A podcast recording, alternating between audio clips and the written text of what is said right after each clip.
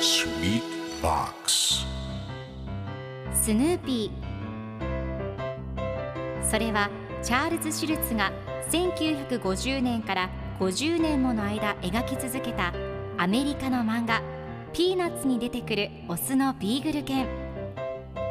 主人公の少年チャーリー・ブラウンの飼い犬です。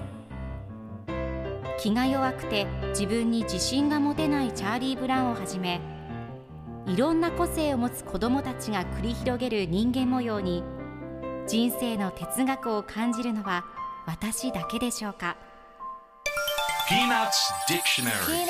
Peanuts Dictionary. Peanuts Dictionary このコーナーではスヌーピーを愛してやまない私高木マーガレットが物語に出てくる英語の名台詞の中から心に響くフレーズをピックアップ。これを聞けばポジティブに頑張れるそんな奥の深い名言を分かりやすく翻訳していきます。それでは今日ピックアップする名言はこちら。Birds have some peculiar attributes. Birds have some peculiar attributes. 鳥には独特な性質がある。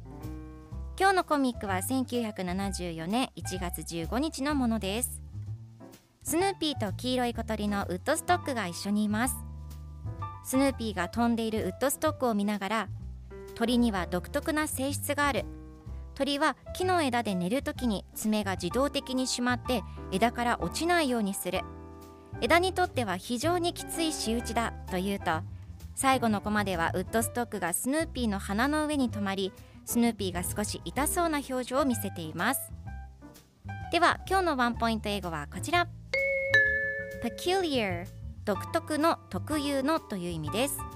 今回のコミックでは Birds have some peculiar attributes と出てくるので鳥には独特な性質があるという意味になります。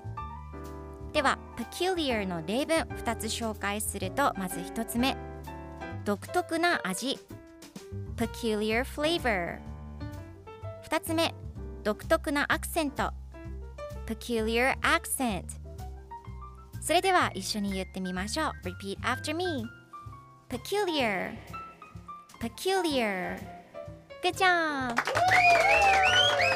皆さんもぜひ peculiar 使ってみてくださいということで今日の名言は Birds have some peculiar attributes でした Peanuts Dictionary Peanuts Dictionary.